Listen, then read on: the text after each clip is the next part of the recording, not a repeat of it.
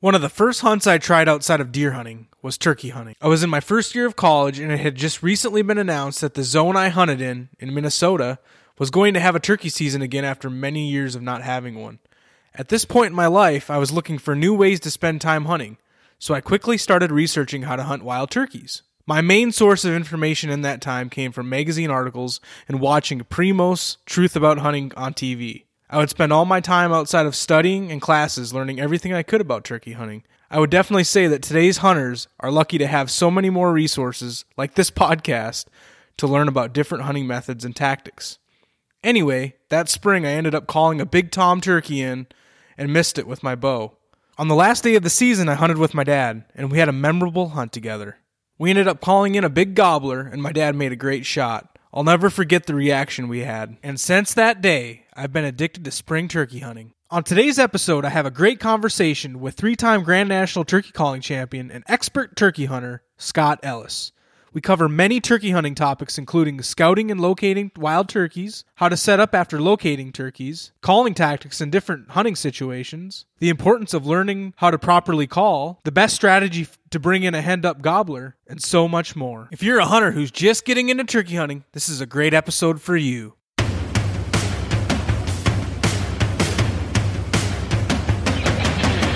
Welcome to Activate the Hunt, helping you master the skill of hunting.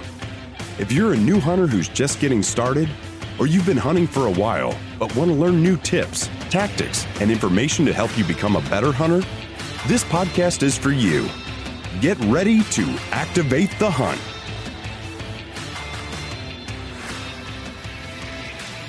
Welcome to Activate the Hunt podcast. My name is Collin Cottrell. I'm your host. Uh, just glad to have you back here this week for the show. Before we get into a, a great conversation with uh, Scott Ellis, turkey hunting master, I have a quick couple quick announcements.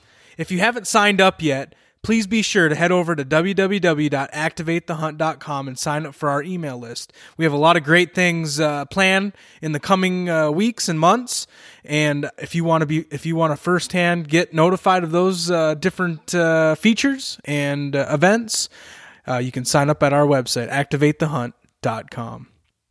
Also, if you want to stay connected with our daily updates, be sure to visit the Instagram page at instagram.com slash activate the hunt. That's instagram.com slash activate the hunt. And you can follow my personal profile at instagram.com slash Collin underscore Cottrell. That's Collin, C O L L I N underscore Cottrell, C O T T R E L L. All right, let's jump into this week's conversation with Scott Ellis, three time Grand National turkey calling champion and the host of Hunt Quest TV on YouTube with Scott Ellis. And if you're a new turkey hunter, this is going to be a great episode for you to listen to. You're going to learn a lot of different tips, tricks, strategies.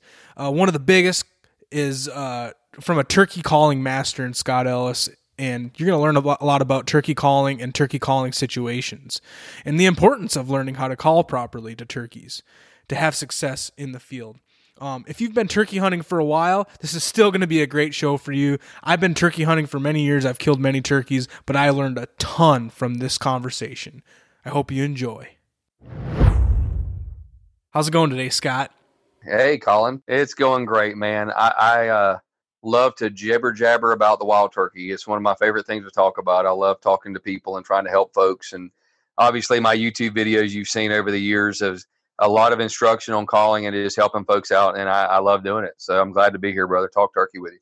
I appreciate it, man. I've been I've been watching your stuff on YouTube and and uh, actually just reading your stuff over the years. My our good buddy Robert Hoague and bowhunting.net. Obviously, you're not as much into the bow hunting side of things, but Robert's always talked highly of you and really talked about your turkey calling. So, you know, that I've always went back to that and and man, I, I just I'm excited to get you on the show here so we can talk turkey and and you know get some of these new hunters out there that, that are just getting started. You know, one of the one of the things I like to tell new hunters is go out and try turkey hunting because that was like the first hunt I went on, and I just right. learned a ton from turkey hunting. So, you know, I thought, man, we got to get Scott on the show. He he could really talk talk a lot about you know everything about turkey hunting, especially the calling side of things. Yeah, and it's introducing people new to the sport, or I hate to say sport, to the legacy that we all love and embrace as turkey hunting. I mean, um, there's not a better type of hunting I think you can introduce somebody to. Um, you know, dove hunting is also a great a great legacy to introduce to people because there's a lot of shooting, there's camaraderie, you're you're hanging out with friends. Um, duck hunting is great because you shoot a lot of duck. You try you you generally try to shoot a lot of ducks. There's a lot of shooting. There's calling. There's decoys. And turkey hunting is just a quest, man. It's just getting in the woods, engaging a gobbler, and trying to talk to an animal in his own language, and that is priceless. Yeah, man, just a lot of action, you know, and, and I think that's what makes it so intriguing as you get started as a hunter. You know, obviously hunting is hunting and you're not going to always have that action. Kind of the right. part of that part of hunting is, you know, just kind of the enjoyment of being out there as well. But man, if you can bring that new hunter out there and, and put them on some birds right away or have some action right away and that camaraderie, like you said, and it just makes it all the better. Exactly. I mean, the cool thing about turkey hunting is it's so much funner when you're sharing it with a friend. Um, I love to slip around like a turkey ninja once in a while, all by myself, mono e mono, my calls, my gun, not even worry about a camera, lugging cameras around, just engaging a turkey on his turf and trying to call him in the gun range to kill him. That's always fun, but it's always better when you share that you, that time in the woods and you make that memory with a friend, especially somebody new. And like I said earlier, I can't imagine a better uh, hunting animal, a game animal, to in- introduce a new hunter to than wild turkeys. It's it's a blast. Absolutely. What? Why? Why do you? Why do you say that? Well, because mainly you're reversing nature for one. Okay, we're setting up in a stationary position. We're emulating the hen turkey, and we're trying to get a gobbler and and talk to him, entice him, get his emotions high, pique his interest, and pull him into gun range, shotgun range, or bow range for that matter. Um, by speaking his own language. Mm-hmm. And that is not something you do with about any other game animal other than an elk. Yeah. And I've done podcasts that talk, I've done Western podcasts with guys that we talked about turkey being the 30, the 20 pound elk with feathers um, because it's the same scenario. You're emulating, you know, cows when you're, you're elk hunting and the turkey wood, you're emulating hens. And then you will also gobble and challenge a gobbler emulating the male, the gobbler, and you also do that when you bugle when you're talking to elk and you're hunting elk in the during the rut. And there's just no two other game animals that you really engage their vocabulary and their language like you do turkeys and elk. So to get that and have somebody experience that in the woods and just give them a just a hint of of the action and the fun that it can be. It can be slow, it can be boring. You know, when the birds are not acting right, they're not acting right and that's when patience prevails. But mm-hmm. if you can get somebody new to the sport, new to hunting, and new to turkey hunting, and you get them in there and get on a hot gobbler, you're going to have a turkey hunter for life. I agree. Now, as you got started in, in turkey hunting yourself, like where did that did a, did your dad take you out? Did an uncle take you out? Kind of where did you get started? That's a really cool story. Um, my dad and my uncle started me on squirrels about five years old with a 410 single shot from there, we did a little dove hunting. Uh, on into six, seven, eight years old. About nine, eight, eight or nine. Actually, before I ever turkey hunted, about a year, we decided, and I decided that I really wanted to learn how to duck call and to spread decoys and and learn how to duck hunt. So what's really interesting is my first venture into the wild game vocabulary was actually ducks before it was turkeys. About a year, about a year. I was like literally like eight or nine years old and then and then like at 10 i think it was or 9 I, am off a year so i'm getting old. I can't remember yesterday. But i started with ducks and then um, turkey hunting was absolutely new to all of us. My father and my uncle had no clue about turkeys and what to do in the turkey woods. So as a young man as a young as a youth Yep. I started reading every piece of literature, and it was really big back in these days. We're talking in the early early '80s, mid '80s and back then, no internet back then. no, no internet, no YouTube, and everything that you could get your hands on to read was in print. And I read books and I read every article. I would go to the library and search the April, March, April, May magazines to try and find articles about turkeys. And I absorbed every bit of knowledge that I could have found about turkeys. Now, that still doesn't put you in a position to know what you're doing when you get out there, but you have a generalized idea Yeah. of how you're going to tree call off the roost. You might give a fly down cackle. Once he hits the ground, then you start the game begins. You start calling, yelping, whatever. And uh, so I learned these calls. I, I picked up a mouth call again, like at ten. Uh, got really good on it really quick. Um, I have a little bit of a musical ear. I play a little bit of music. I do a little bit of singing. I think that helps when understanding tone, cadence, and rhythm. Um, I think that helped me put a leg up on the competitors, if you will, or, on other public land hunters, if you will, because we hunted a lot of public land growing up here in Central Florida. I did actually hunt a little bit of private land as I was growing up. I had uh, the privilege, privilege of hunting some private land, but I, I got real good quick on a turkey call. And as I started understanding what turkeys did, and I understood the language and what calls meant, and I started engaging turkeys and seeing how they reacted to certain calls, it all it just came very natural to me when I should call, when I shouldn't call, what call I should use, whether it's cutting and yelping to get them excited, or it's clucking and purring to calm them down and to play coy and shy. It just came really natural to me. I want to say easy; it just came natural. I understood it, and uh, and once I learned that vocabulary and when the calls need to be given and when they shouldn't be given, when you should go silent, it all just started happening for me. Are you in Florida? I am in Florida, born and raised. Yep. A lot of public land in Florida for turkeys, or There's there's a fair bit of public land. It, it, it's pretty abundant, but so are the people. Oh my goodness gracious! And, and this is 20, 30, 30 something years ago, um, and turkey hunting was not as popular as it is now. I don't think, Mhm. but it was on the cusp of the boom of the the, the really super big like like around 90 late 80s early 90s i was about seven or eight years before that big boom and uh, by the time i was 18 i joined the army and that's a whole nother story but and started traveling the country but um yes i'm in central florida and i learned to hunt osceolas on public ground with a lot of hunting pressure and that's where going back to your original question that's where i started learning the more realistic i was and the more i sounded like a wild turkey and then knew what to say and when to say it, that's when I started realizing how I could be a lot more effective killing turkeys. And that's ultimately how I took my calling to the stage a few years later at 17 actually I took my turkey calling to the stage and then you know came to where I'm at now as, as far as the uh, competition arena so so when you got started in the competition side of the calling, it was really the turkey hunting was kind of the intro to that. Just learning how to turkey call, bring it, you know, be more realistic, like you said, bring those turkeys in. From there, what kind of what was the path to the the competition side?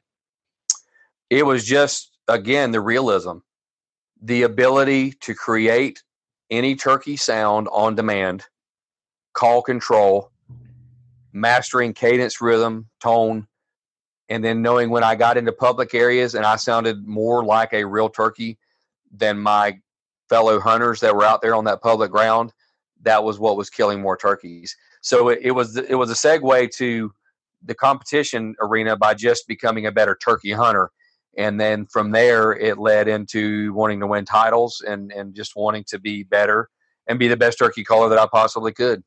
Would Would you talk a little bit about how the competition works that side of the turkey calling? Because I was actually I was a turkey hunting hunter for several years before I realized like this is like a big deal. The calling and the competition side of it is huge. Like it's massive. I went to the National Wild Turkey Federation show as a young, you know, 20 something year old guy and I went there and I could not believe how big people were into this. So talk a little bit about that. Yeah, I mean it's basically you have five to seven judges that are under a curtain. Now, now um, I have to use a disclaimer because the Grand National Open division has now changed. I'll elaborate on that here in a minute. But your general local contest is you'll have five to seven judges behind a curtain. You're a number. You draw numbers. There's 10 callers, there'll be 11 numbers. Whoever draws number one gets to draw again. Number one is thrown out. That's not counted. So the scores start counting at caller two. Okay. And from there, you're going to have a scorecard that has, oh my gosh, plain Yelp, assembly Yelp, excited Yelp, fly down cackle, tree call, kiki run, cluck, kiki alone, just a whistle, um, the gobbles on there. Um, now we have fighting purrs and Jake Yelps, and I think that covers the gamut pretty much. I think I've got it memorized. And um, you're asked to do four to five calls.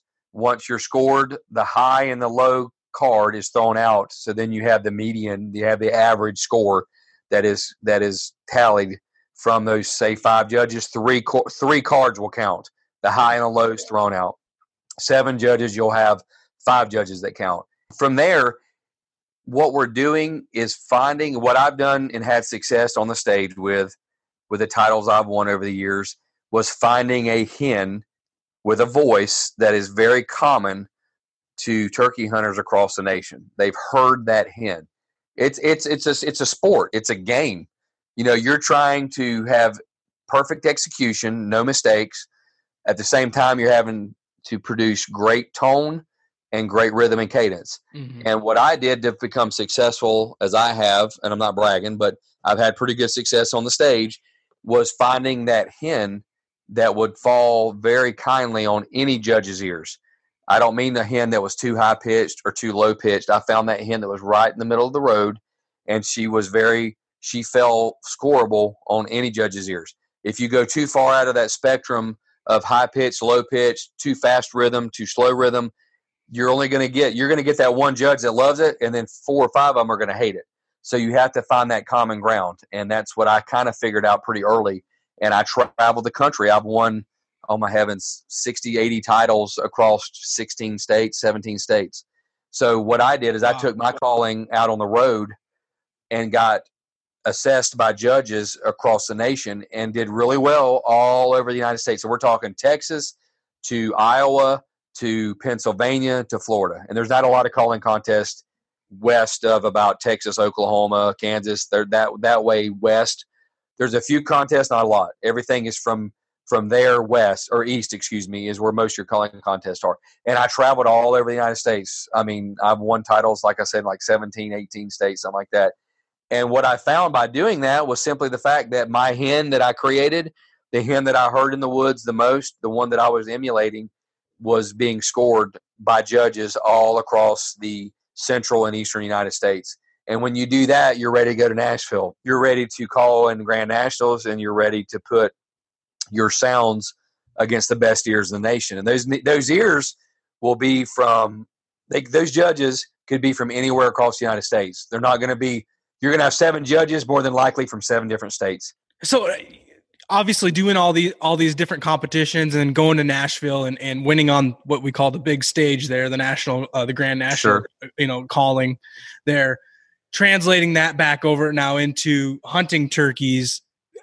Does that is that you know is that pretty translatable? Is is I mean, if you're good, if you're good on the stage, you're going to be a good turkey hunter, or if you're a good turkey hunter, you're going to be good on the stage. Would you say, or um, they they go somewhat hand in hand. Here's the thing on the stage, we have a minute to perform the fly down cackle, and that will usually be two cackles. Nowadays, we dress it up with bubble clucks and real pretty tree calls, and then we fly down. Um, plain yelping is a minute of plain yelping. So what we're doing on the stage, obviously perfect execution, no mistakes. We know hens make mistakes. Okay, we can't do that on the stage and score in the woods, it doesn't matter. Hence, hence, you know, flip reeds, if you will. Mm-hmm. you know, throughout their routine, their their voice will get squeaky and high. It'll get raspy. They'll ping out on cutting notes. They'll get perfect cutting notes. Some hens would score very well in calling contests. Some hens would not. And I say that in jest because judges are listening for perfection.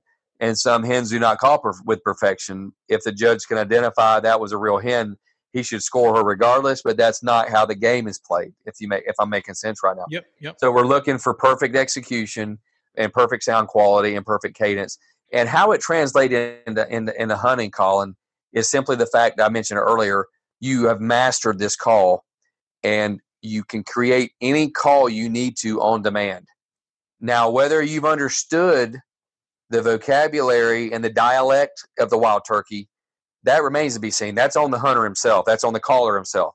If he truly understands what call to make and when, that's a whole nother novel in a big encyclopedia or a whole nother chapter in an encyclopedia of turkey vernacular. A lot of that is putting time in in the woods too. It's just listening to turkeys and interacting with turkeys. But the fact of it is, you master the call. You can create the call on demand. You've got the most realism you can possibly get out of latex and a piece of surgical tape and an aluminum frame, or if you're running friction calls, the same thing. Um, and what that equates to is just being able to produce the realism on demand. That's it's that much. It's that simple. learning to call the language, speak the language, and learning to communicate with turkeys is on the hunter and the caller himself. That's not what we're doing on the stage. Just for to clarify to the listeners, Yep. um, we're just creating a plain Yelp. We're just creating an assembly Yelp. We're just creating cutting or an excited Yelp or cluck and purr. But to put it in turkey vernacular and dialect, that's a whole nother level that's hard to explain outside of just understanding what the definition of the call means and what it means to turkeys. And uh, I've got to do a shout out to my app. I've got an app called Turkey Tech, and it's available on at the App Store and on Google Play. My app, Turkey Tech, explains the call, when turkeys use it, when the hunter should use it, and what the call sounds like. On top of that, it has turkey. I have wild turkeys actually creating the sounds on audio. I have me on a pot call and a mouth call creating the audio, and then I have video instruction how to recreate the sounds on a pot call and on a mouth call. On top of that, to finish it off, there's actually a recorder built into the app. You can record yourself and loop it against actual wild turkeys or loop it against my calling to help you get tuned in to the sounds and the cadences and the tones. So sorry to do a plug, but it's a really good tool. Again, on the Google Play and the App Store, it's called Turkey Tech with Scott Ellis. It's a great app, and it will teach you a lot if you don't understand the language of the wild turkey. I, I downloaded the app the other day actually and have been using it and checking it out. It's it's actually a really great app, and I like I like the idea of being able to loop it with your own sounds and record yourself, so you can kind of practice. You know, with with It's it. awesome. Yeah, that that's nice. You know, I, I have my DVDs that I've done. You probably remember Mouth Call Magic 1 and 2. Those are still available, still Yep. doing well. Uh, you can find those at scottellishunting.com. But the app has almost taken over my, my DVDs because it's more interactive. Like I said, it has it has text tips, written tips that talk about the call and helps the hunter understand what the call is and why turkeys do it and when we should give it as a hunter. It's all right there in type. If the guy reads it, does a little memorization, then polishes his calling skills, then he's going to really be a leg up on trying to kill turkeys. You put that together with good woodsmanship by setting up the right places and by um, by understanding the turkeys and his behavior, then you're going to kill a lot of wild turkeys with those two tools. let's back up and talk about you know uh, locating birds and scouting for turkeys. You know what what's your process in that, especially for like a new hunter? What what is he going to want to do when he's trying to? Obviously, maybe he's on public land and there's a bunch of guys out there, you know, and he's out there trying to scout before the season starts. What what's he doing? What's he need to be doing? Um, I, I've always talked about scouting being visual and, and audio. Um, you're going to go out and listen in the morning from an audio uh, from an audio standpoint. Um, you're gonna you're gonna owl hoot. You're gonna crow call. You're gonna try to not create any turkey sounds. I, I really frown on preseason calling the turkeys. I mean, it's something that people do it. I've done it. We're probably all guilty of it but why take the chance of getting that bird coming to you? You accidentally bump him, and then he's going to be thinking second. He's going to have second thoughts about whether he should come into a turkey sound because he did that, and then he got contact with humans. Mhm. They're not the birds are not near as smart as we give them credit for. They're just they're bionic with their senses, and they have an instinct, a natural instinct to live. So, but at the same time, they condition very well, meaning they get bumped by by somebody running and call, and then they have co- human contact. Doesn't work out. So back to the question, you're going to go with the visual. You're going to look for sign. You're going to look for strut marks, turkey tracks, uh, dust bowls, feathers, uh, roost areas with droppings. Um, roost areas are going to consist of your probably bigger trees, depending on your terrain. Now we're talking from Florida to Georgia to Alabama to New York, hardwoods. I mean, there's there's a ton of different terrain. It's hard to cover it all Yeah, but you're going to be you're going to be going into areas and you're going to start with with listening and then you're going to start with visual is this in the evening? Is this the morning, midday? Like what time? well I, I mean it yeah easterns and osceolas are harder to roost in the evenings as opposed to merriams and rios the, the western birds gobble a lot better in the evenings so your safest bet is to go out in the morning especially with easterns and osceolas find out the areas that they're starting to frequent and they're going to roost maybe uh, repetitively in the same areas. That gives you a starting point. If you hear a bird gobble in the same general area three or four mornings, that's a pretty good place you're going to start when hunt season starts. Um, as far as public land, I, I get as far away from people as I can, and then and then and very often I I pick the places that are less likely the less obvious places. Sometimes there are areas that you would not think to go to because they're too close to the to the beaten path. But yet guys walk right past it going deeper in and sometimes you'll find that um, that that Easter egg, if you will, that has a bird that's not far in, but people don't pay attention to him because they're trying to get off the beaten path.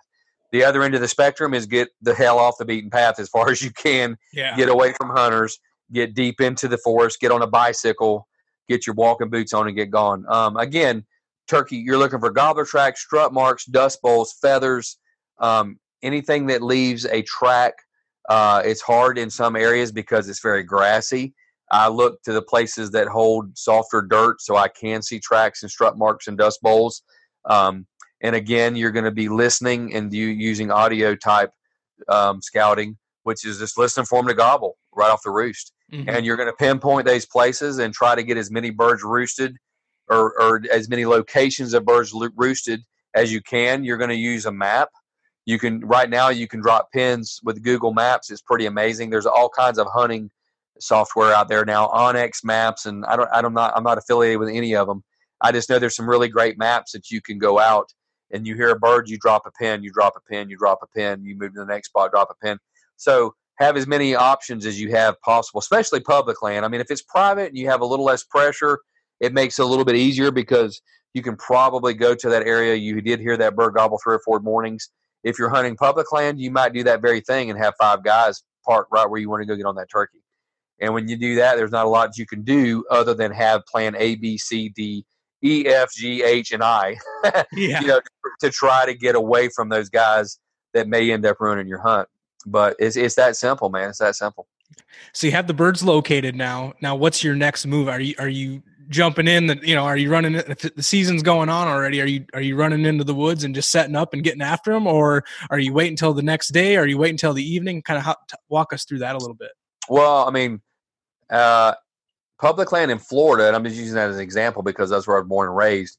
Um, now, next year, supposedly, it has changed in the state of Florida. On public ground, it has generally been one o'clock is the closing time. That's when you have to stop hunting. Okay. Um, next year, all but about a handful of management areas across the entire state are allowing all day hunting. Now, that happens a lot across the U.S. There's a lot of places you can hunt all day long on public ground. Florida, I, I tend to think they're pressured so much because so many people, it's a destination state. It's like a Gould's. Um, it's the only place you can kill this turkey. Yep. I'm not saying I'm in favor of them opening it up to all day hunting because the birds, what's going to happen inevitably is they're going to be run out of the roost areas and they're going to be pushed in so many different directions. Um, I question whether it's going to be harder for them to breed and nest. I don't know, and this is a theory, but there's so many people trying to hunt them. There's going to be a lot of pressure. Now, not not saying every guy is going to hunt all day long, but there are the diehard out of staters that are here to kill an Osceola and not use an outfitter and pay twenty five hundred bucks that are going to wear them out. Yeah. And uh, I don't know if it's good or bad. I mean, there's a lot of public land I've hunted all over the U.S. I've, I, I mean, I hunt a little private, I hunt a little public, I do it all. I hunt wildlife refuges, um, and those places. Some of the places that you can hunt all day, regardless, they just don't see the pressure. But when you get the Osceola, that is such a destination location, them birds are going to be run ragged. I mean, you're going to. It's it's really going to be, in my opinion, detrimental to the harvest uh, the harvest rates of these turkeys because they're going to be pre- pressured so much. But but back to your question, I mean, I'm going to go out. Um, you said, what do I do? Jump right in? I mean, yeah, you you got to give it all you got when the time you have allotted. You know, um, you, you're going to go in there in those places you've scouted. You're going to set up 100 yards from him on the roost. You're going to give him a little tree talk, and you're going to wait for him to hit the ground. And it's that simple. So that bird comes in, you work him, and maybe you don't get a shot, or maybe he hangs up at 50 yards or whatever it is, and and he moseys off. What do you do next? I mean, do you keep after that bird, or do you want to move on to your next location that you've scouted, or you know, kind of take us through that? Yeah, it, it depends on the interaction I've had with the gobbler. I mean, if he eases off gobbling, um, I'm going to reposition. I'm going to stay on that bird as long as he gobbles. That's pretty fair statement. Okay. If he continues to gobble, I'm going to continue to stay on him. whether that means taking a wide berth around where he's at and getting in fronting, getting in front of him. Um, whether that means he's kind of hung out there 75 yards and gobbled good, but he's not quite close the distance. That's where I'm going to open my bag of tricks. I'm going to cluck and purr. I'm going to shut up for 20 minutes, not say a word. I might do a fight and stage some fighting purrs with some wing beats from my Osceola wing I carry around. I might gobble at him depending on if I feel comfortable doing it if I'm on public ground. Um, if he shuts up completely, I'm going to set and wait on him because he could come in quiet. Um, that's exactly what happened to the gobbler on the Jake killed last Sunday in the South Zone youth hunt. Um, we had had two different birds roosted, not roosted. We got on two different birds on the roost. Uh, the one bird flew down with hens. I could, I was in, I was engaging with the hens. He was gobbling way off in the distance. But the one bird that gobbled a couple times closer to us, I could hear him drum every every so often. I would hear him drum. Explain quick what drumming is. Drumming is a subsonic sound that it's called a pulmonic puff. It's a sound that gobblers make that they use for communication that is not a gobble, but it's yet something that a hen can hear from a long distance, and it is and it is a- absolutely displaying the fact that he is strutting and he is in the mood for love. Yep. And uh, I, I, mean, I'll, I'll, try to do my voice. You'll hear a, if they're close enough, you'll hear him spit. They'll. Yep. Hear, we call spitting, and then they're going to drum, and it's going to sound like this.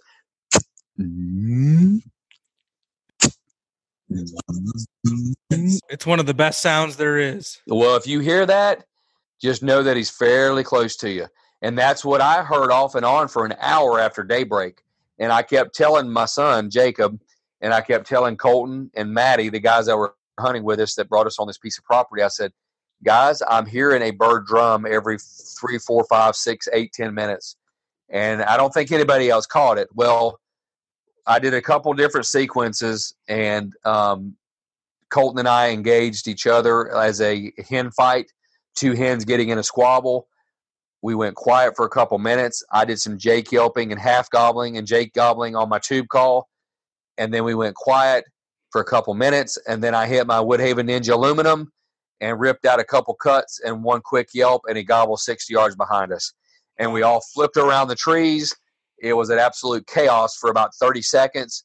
And within seconds of actually getting turned to face the right direction, Maddie says, Oh my God, he's right. He's coming. He's coming. He's coming. He came in. Um, Jake made the shot. It was an awesome hunt, but that bird about got us.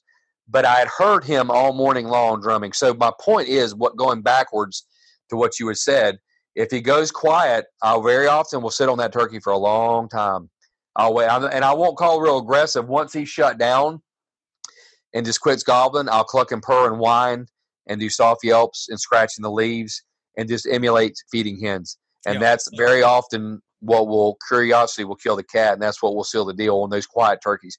But if he goes quiet, you had him fairly fairly close gobbling at some point. Don't jump up and try to move. I mean, eight out of ten times you're going to bump that gobbler when you, you do that. Just sit and wait and be patient. Patience kills a lot of turkeys. You talked a lot about doing all these different setups. You, you, know, you and the guys you were hunting with were obviously kind of going back and forth. You were doing some different calling. They were doing some different calling. You guys were obviously in sequence with that calling. Now, are you using just mouth calls? Are you using slates? Are you, you know, you, you kind of talked about that a little bit. You went pretty quick through it. Yeah. Explain that a little bit. I know a lot of these new guys going out there, you know, calling turkeys are going to probably get on maybe a slate call or a box call at first. But you know, personally, I actually really like learning to use a mouth call right away. It really helped me a lot. So because then I could then I could use both at the same time. You know, so hands free operation with a mouth call. And quite honestly, between mouth call magic, between this Turkey Tech app, between my YouTube videos, between many other YouTube videos that are out there, a guy can take a little bit of time, a hunter, and he can get proficient on a mouth call. I would say within a month or two if he if he follows the instruction and puts the time in. Um, like I mentioned earlier, I do like to mix it up just to give a completely different sound. For example, when I knew that bird was in the vicinity and I kept hearing him drum, Colton and I were both running mouth calls. My Woodhaven Scott Ellis New Energy mouth call. It's a split V with the wingtips trimmed off. And he actually runs the same call. I make him a few every year and we actually he did some cutting. I'd answer him with cutting. He would yelp, I would yelp. We called together on top of each other. We did that for about a minute, just just basically simulating a squabbling group of hens, which is very enticing to any gobbler because he knows that there's multiple hens. From there, I went to a uh, tube call. I think Jake actually did a couple of box call sequences, just some clucking and yelping. From there, I, on the tube call, I went to my Jake yelps and my half gobbles, and then at the very end of this the uh, sequence, which was over about a 30 minute time period, I cut and yelped on a Woodhaven Ninja aluminum, and the call just screams. It just it just will rip a gobble out of one, and that's when he gobbled right on top of us, and we made the the switch. So yeah, my my advice is to become proficient on multiple callers. Don't don't sell yourself short. People so often, oh, woodsmanship, woodsmanship, woodsmanship, woodsmanship. Well, that's great, but are we not hunting turkeys by calling them? Leave your calls at home and go kill turkeys consistently. it's not going to happen. It's not going to happen unless you're a heck of a deer hunter. Yeah, and, deer hunting turkeys, and you pattern them that well. You can do it with no call. So people very commonly will will put turkey calling and calls on the back burner. And all woodsmanship, woodsmanship. Woodsmanship is absolutely 100% essential and effective and consistent turkey slaying, but is not the only key factor. Calling is a bigger factor, in my opinion. I would say it's 60 40, 60 calling, 40 woodsmanship. Because if you uh, outside of that, you're going to set up and pattern them. You're going to try to get them going to and from roost. Yeah. You're going to try to pattern them what they do when they fly down off the roost and they're going to a certain area. What else are you going to do? People love to throw that woodsmanship card out there, and woodsmanship is awesome. Learning how to set up on a turkey, learning how to move on turkeys, learning how to low crawl on a turkey when you have to, learning how to move tight on a turkey, learning how to back off of a turkey. It's that's woodsmanship, and it's very, very integral part of being consistently kill in consistently killing turkeys. But but quite honestly, learning all of these versatility, all the versatility with a pot call, a box call, a tube call, a wing bone, a, a mouth call, a push pin, a scratch box. Learn every dang one of them because you never know when that one particular call is going to be what strikes a nerve with that gobbler and seals the deal. Don't overlook calling. I'm so tired of people doing that and claiming that, oh, calling this, calling that you get in the right place at the right time. You chirp one time on whatever call, yeah, you'll kill a turkey. But I change and control my destiny, Collin, every year by communicating with this bird and not calling at the bird, communicating with him in his own language. That's where people, quite honestly, are lazy. They yeah. don't want to get proficient and they don't want to master a call. If it's one call, master it or become proficient in numerous calls it can make the difference in eating a tag sandwich and killing a turkey. People want to overlook it. They want to overlook it. They want to overlook it.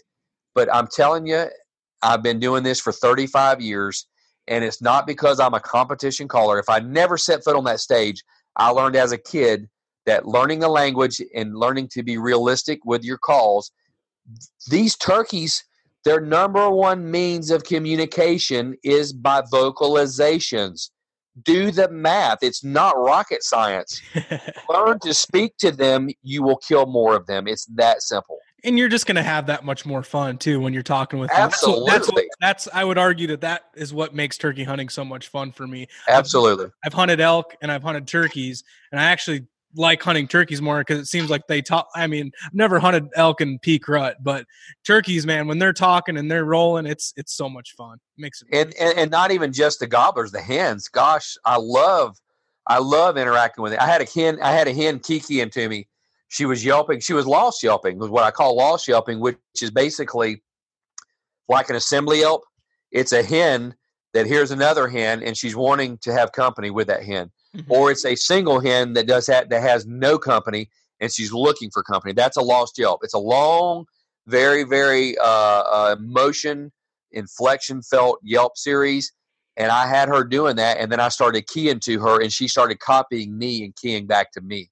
It was epic. I get just as much charge out of talking to the hens and having a nice conversation as I do just hearing the gobble. I, I mean, we all love the gobble. That's why we're there but but but being a, a caller like I am, I yep. love communicating with the hens. It's very fun. Speaking the language, that's awesome, man. Yep. So you've talked a lot about calling. Now, are you using decoys? When I first started turkey hunting, I, I started bow hunting turkeys right away. I, I kind of skipped right. the whole using the shotgun thing just because I'm a bow hunter. But so dirt uh, decoys were essential for for us. It seemed like uh, in Minnesota, right. in Minnesota where I grew up. But um, now I don't hear you talking a lot about decoys. Can you explain what your process is in using decoys? Uh, I do not use decoys. That's a great question. I get go. asked that every time I talk about turkey hunting. Yeah, I get asked that about decoys, decoys, decoys. I don't use them. Um, I learned to hunt turkeys by playing the game called Hide the Hen. And hide the hen is simply setting yourself up using woodsmanship. Okay, here we go. We're back to woodsmanship. Yep. Using the setup to entice a gobbler to come look and investigate the hen that he's hearing if you're in a position and you set up and you start calling in a place where a gobbler should be able to see a hen turkey from 200 yards, you're not going to kill that turkey nine out of 10 times. Unless it's just a good old fashioned hot to trot kamikaze two year old. If that bird has any sense at all, he's looking to where he should he see the hen. He's not seeing a hen. He's not going to close the distance. So you use elevation changes, use a curve in the road, mm-hmm. use a curve in the field, a pocket in the field. If you're on field turkeys, you set up inside the wood line. You use the terrain to what I do is called hide the hen. That's my whole, I think I've coined that phrase. I like to take credit for that hide the hen. And what I do without decoys is when that bird comes in to take a peek at the sexy hen he's been hearing, hence learning the language, learning how to communicate, the bird is in gun range when he makes his appearance and you kill him that's why I, I, have said this numerous times in the last couple of weeks on different podcasts I've done. Honestly, if you watch my show Hunt Quest on YouTube, every single turkey that comes in is is more alert and looking because there is no decoy. They have nothing to lock onto. Yeah. So they're coming in alert, but still trying to be seductive and sexy. But they're but they're looking for the hen they're hearing because they cannot make eye contact with her. That's how I learned to hunt. Now, the reason why, one, I learned to do that is I, just the way I learned to hunt before decoys. In, in the mid 80s was before the advent of the, the decoy boom. The decoy boom hit in the early 90s, mid 90s, and that was the old feather flex foam injected decoys that didn't yep. even resemble a turkey. And that was in the mid 90s, back when I was in my 20s. And I bought a feather flex decoy for twenty five ninety nine at the local hardware store. I was stationed in the Army at Fort Jackson, South Carolina, where I killed my first Eastern in 1995. Well, I bought one of these decoys. I put this decoy. I go, well, I got to try it. I mean, I hunted, I hunted ducks over decoys. Let's try turkeys over decoys, right? Yeah. So I put this decoy out, and and and it's it's really ironic how things happen, um, how the chain of events occur. I had two or three, four different birds lock up on that decoy at a gun range, cup their wings, and walk off. Huh. And after I'd been killing turkeys for a decade before I got to Fort Jackson when I was stationed in the Army, hunting my first Eastern in 19, I'd been about 10 years I'd been hunting and killing birds successfully and calling tons of turkeys in successfully with no decoys. When I had that happen two, three, four times, I said, this is not for me, my friends. This this decoy is not going to work for me. so I threw it in the garbage or gave it away to somebody, and I went right back to doing what I know how to do. Now, that's not to say I haven't killed a turkey or two over decoys over 25 years since then, because I've been hunting about 35, 34 years. So we'll say 25 years back, I've killed a, a on one hand, we have run decoys. And, and one example of that was my friend Steve Stoltz, who's one of my, my Woodhaven pro staffers, good friend of mine, legend, world champion turkey caller. Steve came down to Florida and this is when the strut decoy came out about 10 years ago. And Steve's like, What do you know about these strut decoys? I said, I never tried one. I mean, I don't hunt with decoys. And I said, I tell you what, Steve, I said, before your plane gets in, we pick you up. I'll run to Bass Pro in Orlando. We were hunting near Orlando, the Kissimmee area. I said, I'll run to Bass Pro and pick up one of these strutters and see what the heck this thing's all about. Well, that, that particular weekend, we had a lot of success with the strut decoys. The, the gobblers would come in from a long distance when they got closer to the decoy, if you weren't using a true fan, mm-hmm. which I was using the silk screen fan it came with, they boogered. Right about gun range, they boogered and we killed turkeys. So that was about a decade ago. We killed a couple of gobblers on a full strut decoy. And I said, well, that's fun, but I almost feel like I was cheating. I don't feel like I was actually calling the bird as much as he just locked onto the decoy.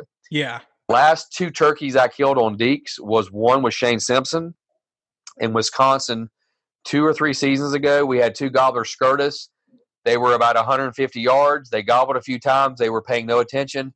We had a little bit of uh, a foliage in front of us, some bushes, and the gobblers went behind it. Shane goes, "Hey, I've got that Jake decoy.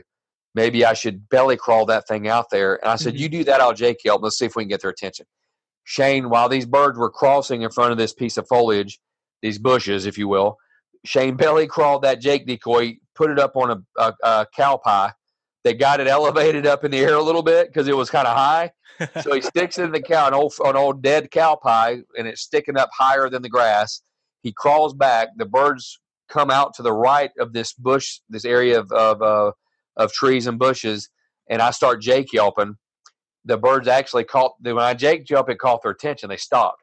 They looked over. They locked in on the Jake decoy, and they came in, and I killed my one of my Wisconsin gobblers. Cool. So I give a lot of credit to Shane thinking quick and then me thinking quick about Jake yelping with it.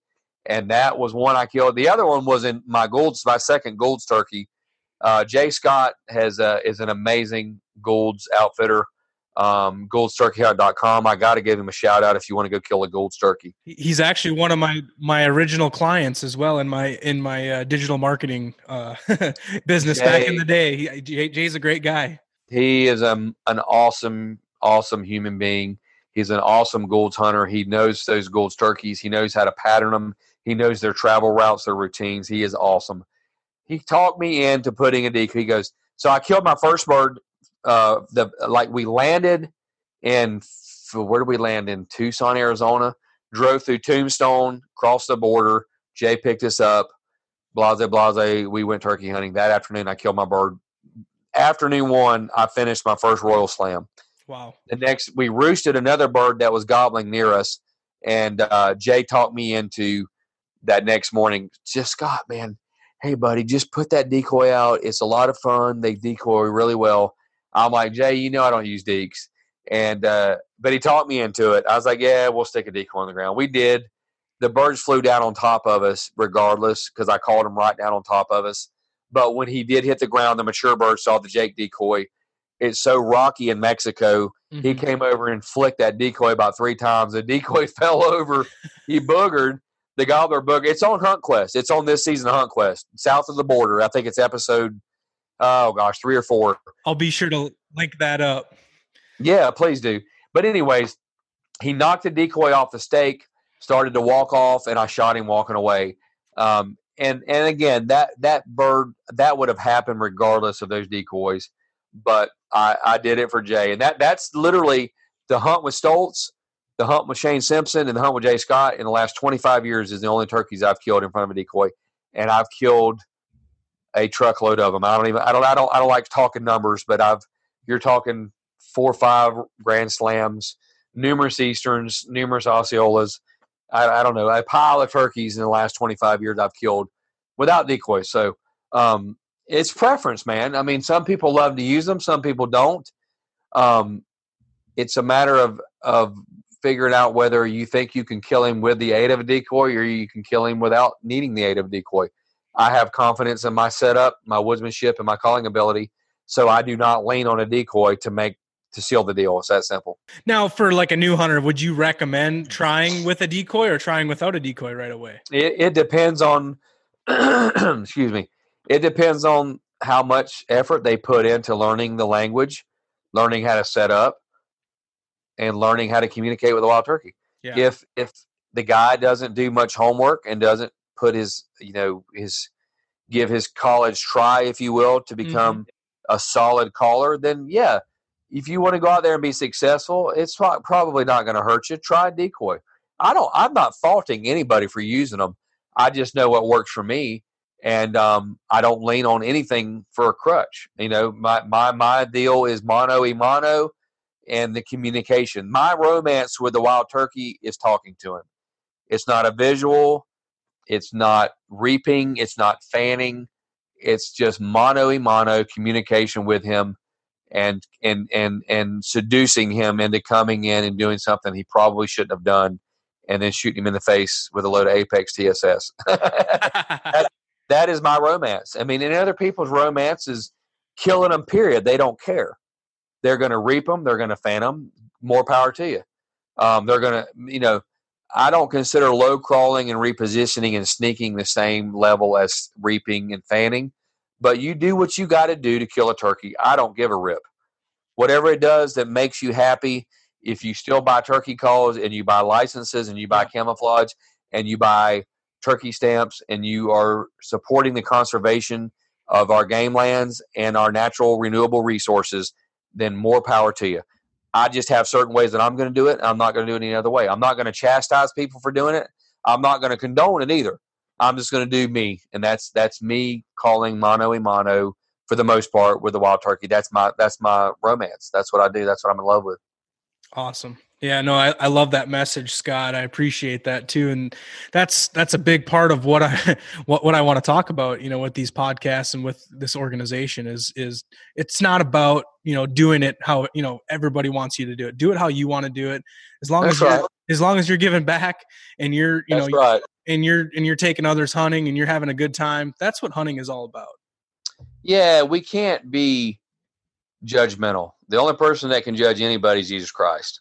There's nobody else on this world that should be judging anybody for anything they do because whether it's hunting with one style or method, whether it's fishing with one style or method, whatever, there's nobody that should be judging anybody.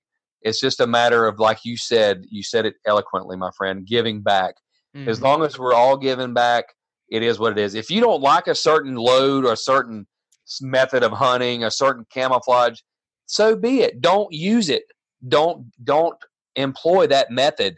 But don't knock people because that's the way they do it. It just it's it doesn't do anything but hurt what we do, this legacy that we love of turkey hunting. Like I said, I'm not going to condone a lot of different things that are being done today in the turkey hunting world, but it's not I'm not going to chastise them at the same time. So it is what it is. I do have to ask: Have you ever killed a turkey with a bow? No, I, I am an avid, insanely in, enamored whitetail hunter with a bow. That's about all. I, I don't carry a rifle, if ever, bow hunting whitetails. I, I'm a bow hunter. Yep. I love to smell the gunpowder, feel the kick, and watch them flop. And very often, you don't get the flop when you shoot them with a bow. And and I'm a really I'm not tooting my horn, but I practice shooting my bow when turkey season ends for me. Usually mid to late May, um, from June all through the crappy hot summer months of Florida.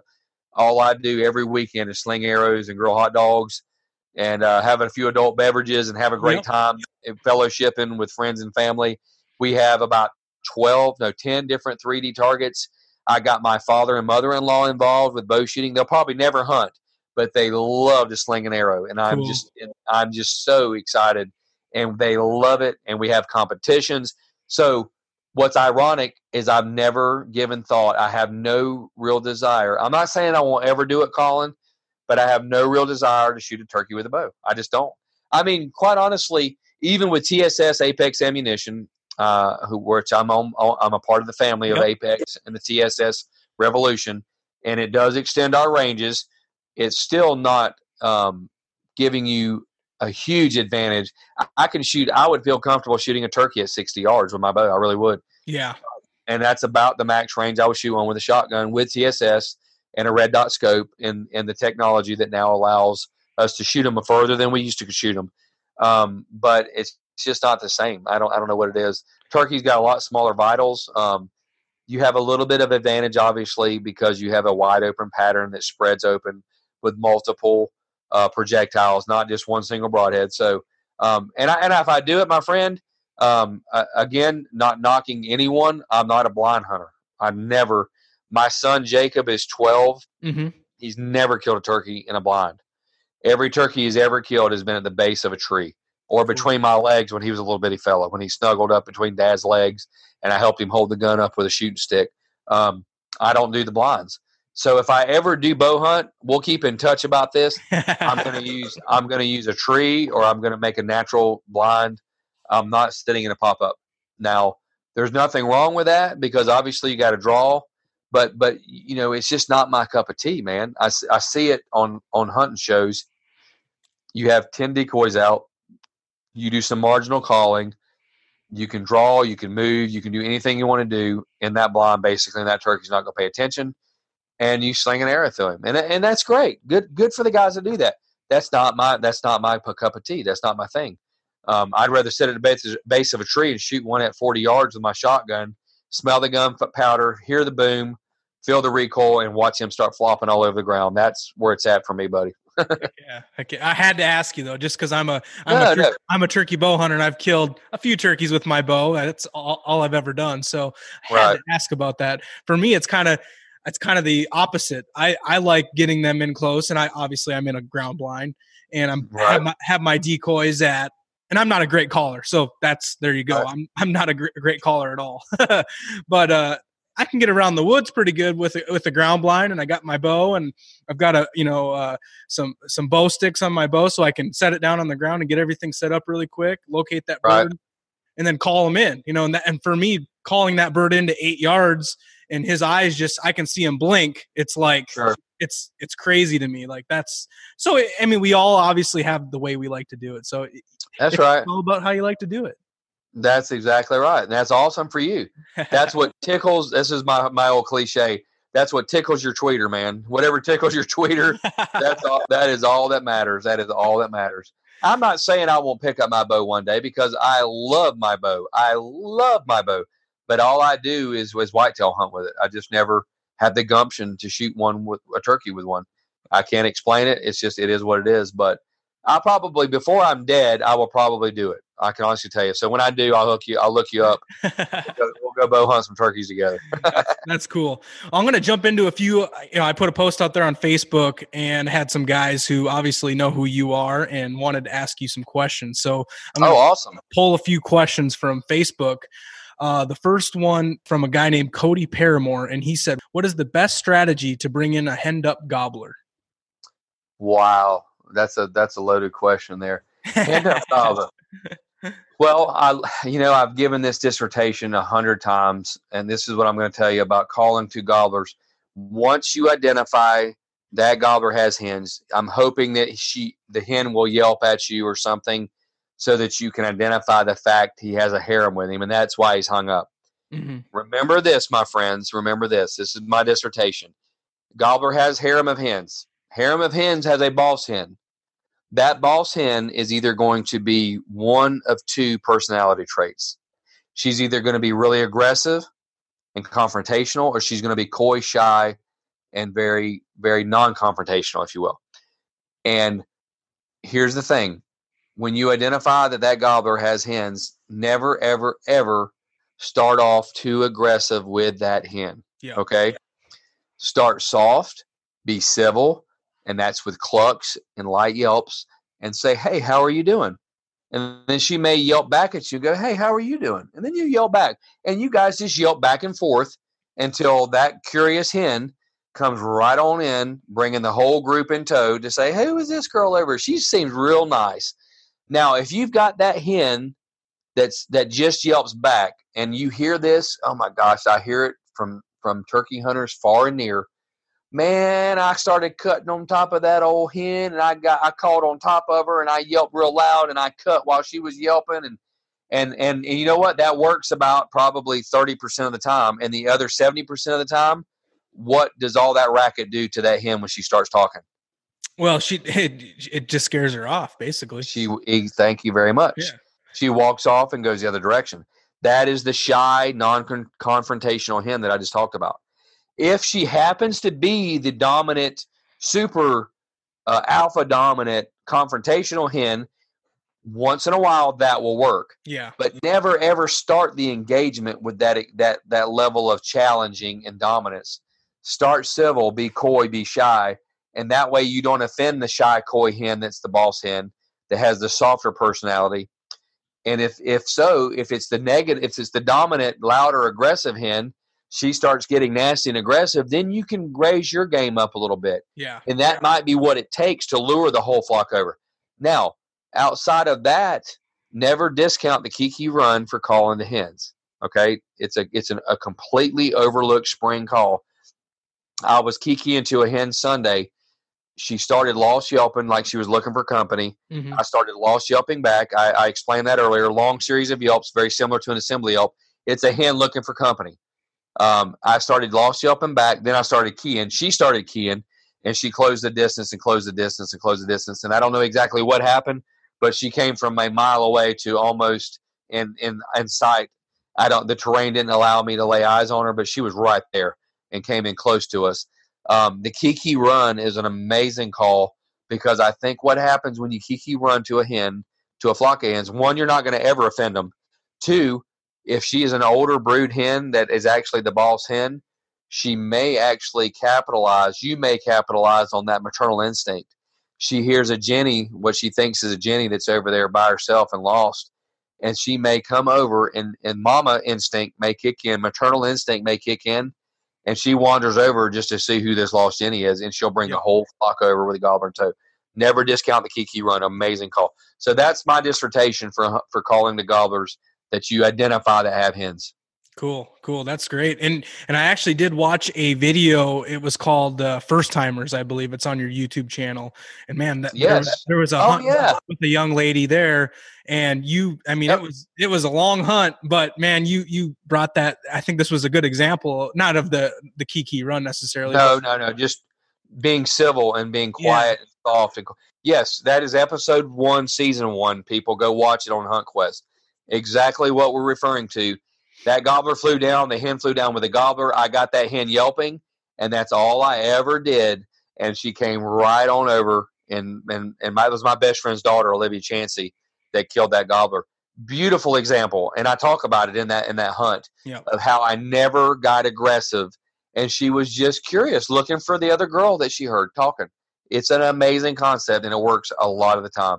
Thanks for pointing that out. I appreciate that you saw No, that. that that was a that was a great. It was one of the better hunts I've ever seen, actually. And uh, I Thank was, you, buddy. just from the start to the finish, the whole thing Oh, was really, yeah. really good. You know, so All that footage of him on the roost goblin was pretty Oh, epic. It Yeah. was, it was that's what it's all about right there, man. I Yeah, love seeing that. That's cool. Now, Kevin Haber is another guy who left a, a question here, and he said, "Where's your favorite state to hunt and why?" You've hunted all over, so Oh my gosh, I get asked this a lot, and I don't know that I don't have an, a different answer every time. I'll be honest with you. I love hunting the Pacific Northwest. Some of the most fond memories I have was when Jake and I completed our father son Grand Slam last year, two, two years ago, in Idaho and Oregon. Um, just beautiful. I love the Pacific Northwest. The the landscape, the terrain is amazing, and I love Merriam's and I love Rios, and it's because not that they're any easier to kill, in my opinion, my humble opinion, they're not any easier to kill, but they just gobble. And you may have a ball with one for two hours, and he may never have any intentions of closing that deal, but that sucker will hang out with you and gobble at you as long as you keep his interest. And and it's so much fun because the gobble is where it's at. We've discussed that earlier. I mean, you know, we go out on days we hear nothing. We sit for hours and we call and we call and we Yeah. call and we set up and we call and we hear nothing. And those days you take in stride. It is what it is. There's nothing you can do about it. But by golly, you go out west and hunt Rios and Merriams.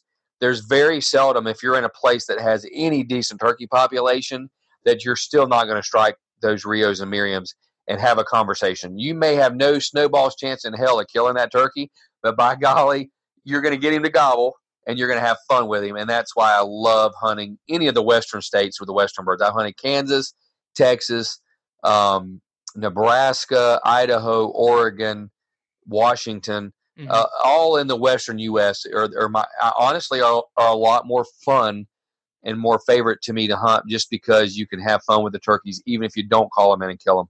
Yeah.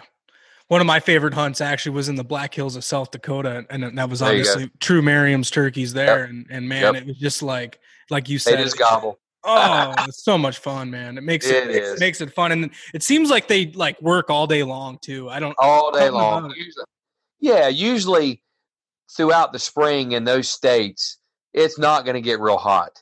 And one thing that I notice a lot in hunting the eastern half of the U.S., not the northeast because it does get cold and stay cold up there, but Alabama, Georgia, South Carolina, North Carolina, Virginia, Tennessee, uh, Kentucky. I've hunted all these states, Alabama, and I mean, and outside of Florida, they will get warmer, but as a whole, when those temperatures are cooler, the birds will act better throughout a day. And especially when you go out west, I mean, you're going to get highs in the 40s during the spring. And I love it. You can run and gun your butt off all day long in those temperatures. And, and other than the high elevation and the thin air for us flatlanders, it's fun. It's fun. You don't get hot. You don't get drained. You go do that in Florida and Alabama and Georgia in mid April, it can be 85 degrees. Yeah. That is not any fun. I find a shade tray and sit my lazy butt on the ground and blind call. That's what I do when it's in those kind of temperatures because I've had a lot more success hunting in shaded areas with cover and blind calling than I have running and gunning in those kind of temperatures. Cool. Cool. Well, we're kind of button up on time here a little bit. I have a question, a final question I typically like to ask all of my guests and Sure. there's a lot of answers for this question, but I want to I want to know why do you hunt? Why do I hunt? Because it's an adrenaline rush and they eat really good. there you go. I mean, it's it's a legacy. It's it's something that was instilled in me with my uncle and my father. Um, it is great table fare. I love eating squirrels and Yeah. ducks and elk and deer and turkey. I love eating about any manner of wild animals. I love them all. Um, it's the fact that you are uh, you're channeling your inner instincts as an animal, not even a human, but as a animal. We're outsmarting these animals that have the most high sense of smell, not turkeys exactly, but we're going to say that as in the different senses: sight, smell, hearing. Yep. Um, you're gonna you're you're outsmarting and you're you're putting your intelligence against their intelligence and their natural instinct to live. And when you do harvest one of these animals in their own environment and you feed your family with it, there is no better sense of accomplishment, in my opinion, than that. Outside of that, it's the pure rush and the adrenaline of getting out there and experiencing the hunt and becoming one with nature. And I, I don't know any other way of saying it. It's not about the kill for me. I, I mean, we all love to kill and harvest. That's why we're there. Don't let anybody bullcrap you. That is Yeah. why we're there to harvest and kill an animal and put him in the freezer and eat him. But outside of that, it's the adventure, it's the quest. That's why I named my show Hunt Quest because I'm out there enjoying nature, enjoying time with friends, putting your skills against the wild animal skills. It doesn't get any better than that, brother. I'm right there with you on that, Scott. Uh, let's let's go ahead and uh, let everybody know where they can find you online. Obviously, we talked a lot about your YouTube, your Turkey Tech app. Um, I know you're Yeah. you're pretty uh, you're you're out there and doing a lot of stuff out on Facebook and Instagram as well. Tell tell everybody where you're at. Yeah, um, Facebook is my the the uh, fan or business page is Hunt Quest with Scott Ellis. Head over, give me a like. There's always stuff going on over there, doing giveaways, great pictures, great content. My Instagram, I love Instagram. There's a lot less drama on Instagram.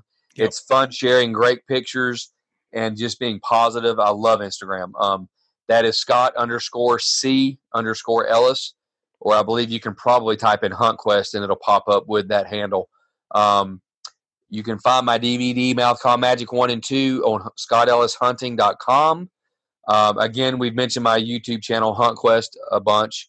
Please check out the show. I think you might enjoy it. If you like just hardcore uh, um, chronicles of somebody going out in the woods and, and hunting, that is what we do. We, you know, the good, bad, and the ugly. Um, check it out, Hunt Quest with Scott Ellis on YouTube, and um, Turkey Tech on Google Play and the App Store. And I think that's about it, brother. I appreciate it. Yeah, no, I appreciate you coming on, man. I a wealth of information. I learned a bunch just talking to you right here myself. So, Well, I'm honored, buddy. I'm honored. turkeys have been the first thing I, I started hunting. So there's always something to learn in hunting, and that's what I love about it. But I, Every time, never, never lose sight of that. Whether it's me or you or me and you hunting or or us hunting with somebody else or the bird themselves or the deer themselves, never go out and think you can't learn something. I learned I learned a chapter every year I turkey hunt. I learned something new. Heck and. I and I have another theory and another concept of how I'm going to hunt them the next season. And if you if you do that and go into it with that that outlook, you're going to become better and better and better at harvesting animals consistently. If you go in thinking you know it all, you're going to be stuck in a rut. You're going to have blinders on, and you're not going to be as successful as you possibly can. I agree. I've, I've been on both sides of it. I, I thought I was good at something for a while, but then I realized when I got around guys like you, I hunted with uh, Matt Morrett one time, another guy, Mm-hmm. Shane, Shane Hendershot. And I was like, Yep. oh my gosh, I don't know anything about turkey hunting. it's very humbling. They humble. uh, I mean, different people and the birds and the animals themselves will humble me every year, year out, year in, year out, and I just shake my head and grin, and I'm proud to be humbled. That's all I can tell you. Heck yeah, man. Well, I appreciate it. Thanks again for your time today. Absolutely, Collin. Thanks for having me on board, buddy. You bet. Wow. Like I said, this episode was packed with turkey hunting knowledge and information from Scott Ellis. If you enjoyed the conversation today, be sure to reach out to Scott. He's very active on Instagram and Facebook, but his Instagram is uh, Scott underscore C underscore Ellis. I'll link that up in the show notes as well. But be sure to reach out to Scott. Let him know that you listened to this episode, that you enjoyed it, and you're thankful for all of his information on the episode. Also, another great resource that was mentioned in the episode today is Scott's turkey hunting app called the Turkey Tech with Scott Ellis. You can check out this app on the Apple Store and Google Play. Be sure to go download it, check it out. I think it's going to be a great tool for all of you who are getting into turkey hunting. Finally, don't forget to hit subscribe on whatever app you're listening from. And I would also appreciate it if you would leave me a rating and review if you're listening on iTunes. This will help others that are looking for hunting information find this podcast. We will be back next week with another great interview. Have a great week, everyone. Thank you for listening to Activate the Hunt podcast.